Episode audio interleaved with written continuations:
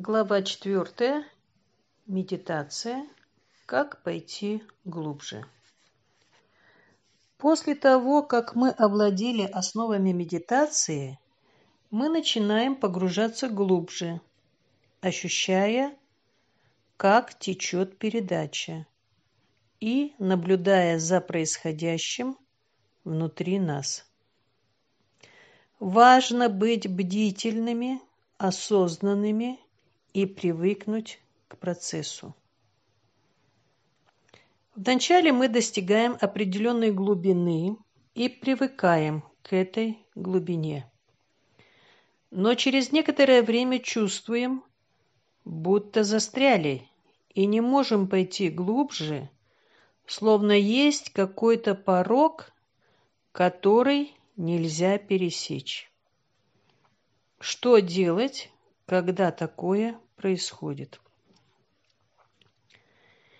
Иногда нам не хочется медитировать, мы чувствуем беспокойство и отвлекаемся. Секрет в том, чтобы продолжать.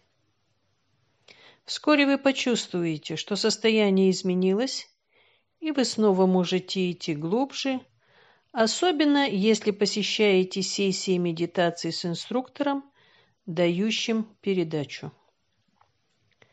Со временем мы обнаруживаем, что порог сознания смещается. Можем ли мы сравнить глубину, которая у нас была год назад, с той, которая есть сегодня? Когда мы преодолеваем определенный порог, мы внезапно оказываемся на новой территории или в новой среде. Поэтому вначале мы не можем наблюдать за новым уровнем сознания или соединиться с ним. Именно поэтому мы теряем осознанность когда глубоко погружаемся во время медитации. Глубина, которую мы ощущаем во время медитации, будучи новичком, отличается от глубины, которую мы ощущаем после многих лет практики. Маленькому ребенку, возможно, нужна поддержка даже на глубине полуметра воды – но тем, кто умеет плавать, не страшен океан 50-километровой глубины. Продолжая медитировать, мы постепенно привыкаем к разным уровням сознания, потому что на каждом этапе осваиваем новую глубину. Внешне может показаться, что нет разницы между одним состоянием погруженности и другим, потому что мы каждый раз теряем осознанность. Но если посмотреть на свое состояние после медитации, то легкость, которую мы чувствовали раньше, и легкость, которую чувствуем сегодня, отличаются друг от друга. Сознание подобно картине, которая постоянно расширяется. Чтобы хорошо медитировать, ваши ум и сердце должны быть отдохнувшими. Физический отдых совершенно необходим. Сонный ум и вялое тело никуда вас не приведут. Если вы просыпаетесь и чувствуете, что слишком сонные, чтобы хорошо медитировать, то совершите пробежку, сходите на прогулку или поплавайте, а потом уже медитируйте. Если мы хотим нарастить мышцы, мы можем строить великие планы насчет того, что каждый день будем ходить в спортзал. Некоторые из нас так и делают, пару раз, а затем теряют интерес, потому что это тяжелая работа, после которой к тому же болит все тело. Другие, более целеустремленные, проходят интенсивное обучение в течение трех месяцев, шести месяцев или трех лет и видят результаты. Эффект становится более очевидным по мере того, как мышцы со временем укрепляются. Подобное происходит и с медитацией.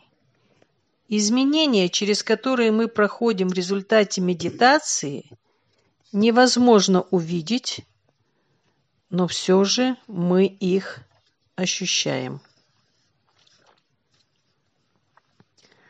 Что делать с мыслями? Вечная проблема, с которой мы все сталкиваемся, это вихрь мыслей, постоянно возникающие в наших умах. Отрывок ниже взят из книги «Реальность на рассвете» моего первого учителя Бабуджи. Он дает нам четкое руководство относительно того, как работать с этой проблемой. Обычно Люди жалуются на многочисленные мысли, возникающие в их уме во время медитации. Они думают, что потерпели неудачу своей практики, если не привели свой ум к бездействию. Но это не так. Мы практикуем не концентрацию, а только медитацию мы должны продолжать медитацию, не обращая внимания на посторонние мысли, которые входят в наш ум в это время. Поток мыслей существует вследствие активности нашего сознательного ума, который никогда не знает покоя. В медитации мы обращаемся к подсознательному уму, тогда как сознательный ум блуждает повсюду и формирует многочисленные мысли. Поэтому мы никоим образом не являемся неудачниками. С течением времени, после достаточной практики, Сознательный ум успокаивается и начинает действовать в гармонии с подсознательным умом. Результат, достигнутый таким образом, является глубоко укоренившимся и устойчивым. И в конце концов спокойствие – это характерная черта души – начинает преобладать. Существует также второй метод управления мыслями. Во время медитации мы все хотим привести свой ум в неподвижное состояние. Состояние безмыслия. Но что мы с ним делаем остальные двадцать три часа. Понаблюдайте за собой и посмотрите, как ум может оставаться неподвижным во время одного часа медитации, если все остальное время он повсюду блуждает. Один из способов регулировать свой ум в течение дня – это оставаться в медитативном расположении духа, сохраняя то состояние, которое вы испытали во время медитации. Также, где бы вы ни находились, можете представить кое-что. Сделайте одно предположение. Представьте, что все вокруг вас погружено в воспоминания о Боге. Начните с того, что сами погрузитесь в божественное воспоминание внутри себя, и пусть его эхо ощущается снаружи. Придет время, когда вы заметите, что у вас совсем нет мыслей. Ум находится в покое. Медленно, шаг за шагом, он становится подобен тонко настроенному инструменту. Практика ощущения что даже внешние объекты погружены в воспоминания о Боге, поддерживает сосредоточенность ума.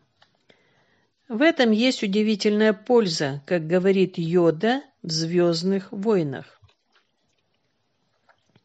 Мы – существа света, а не эта грубая материя.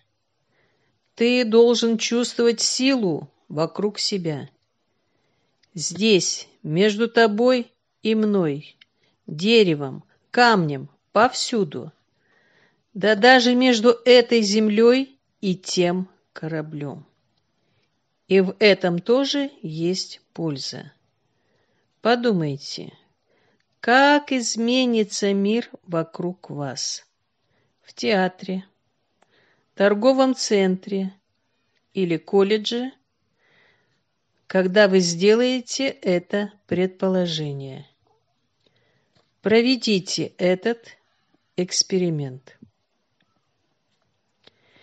Делайте это предположение, когда вам нечем заняться. Вы погрузитесь в воспоминания о Боге, и постепенно это ощущение погруженности будет расширяться а оно охватит не только все вокруг вас. Например, если вы подумаете о друге, который живет где-то далеко, это коснется и его. Вы будете распространять эти вибрации повсюду. Позвольте этому чувству расширяться. Для расширения нет ограничений кроме тех, которые установили вы сами. Земля станет слишком маленькой. Даже Вселенная станет слишком маленькой, когда вы позволите расширяться своему сознанию. Сознанию, наполненному любовью. Медитация – это также постоянно расширяющаяся практика. Если вы практикуете немного сегодня, то завтра практикуйте немного больше. Попробуйте медитировать ежедневно. После того, как вы овладели этим, установите время, в которое будете медитировать ежедневно.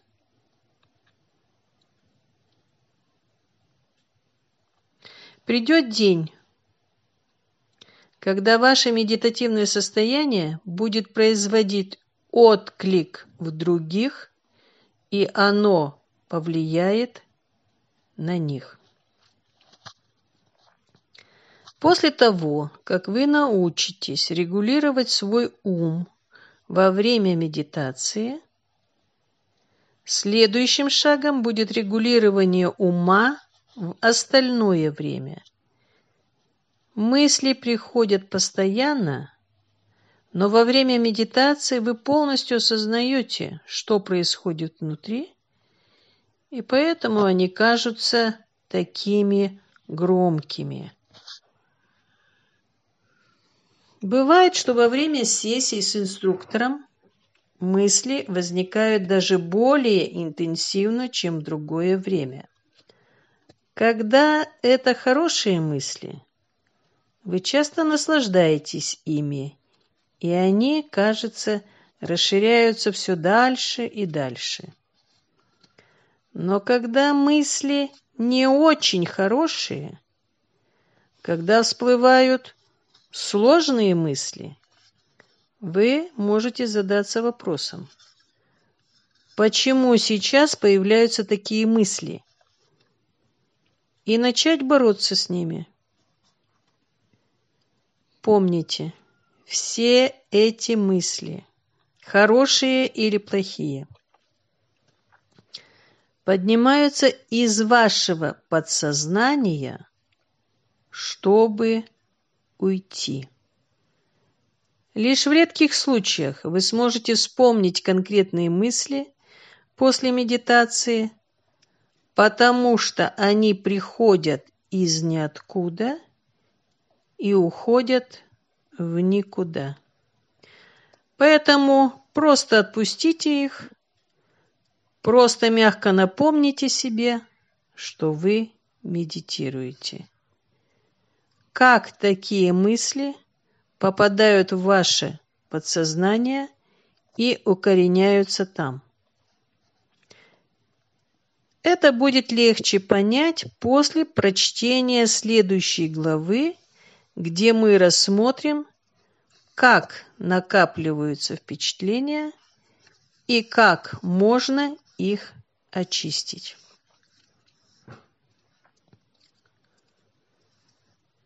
Наблюдение.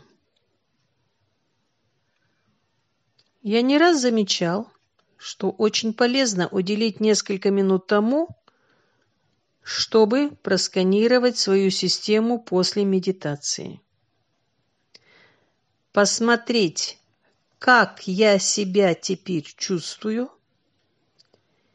и что произошло внутри. Затем я записываю эти наблюдения в дневнике. Я замечаю, что все время происходят разные вещи. А иногда кажется, что ничего не происходит. Это тоже хорошо. Например, я могу записать. Сегодня я ничего не чувствовал. Или мой ум был слишком занят мыслями, чтобы хорошо медитировать. Просто записывайте все, что происходит, как это сделал бы ученый. И тогда вы начнете замечать цикличность в своем интересе к практике способности наблюдать, чувствовать и описывать различные состояния в своем настроении. Вы обнаружите различные виды переживаний. Приведу пример из своей личной жизни. Я был очень удивлен одной записью, которую сделал много лет назад. Тогда это переживание показалось мне вполне обычным. Я записал, что во время медитации увидел одного человека, и мы стали одним целым. Вчера я случайно открыл эту запись в дневнике. Она меня так ошеломила, что я заплакал. Это оказало огромное воздействие. Но в то время, когда я записал это переживание, оно ничего не значило. Приведу еще один пример. В 1979 году, когда я еще жил в Индии, мне приснился сон, и в своем дневнике я описал то место, которое видел во сне. Там была небольшая река, деревья 4-5 метров высотой с большой кроной, а также обширный газон и небольшой дом. Мне снилось, что я сижу рядом со своим вторым учителем, Чариджи.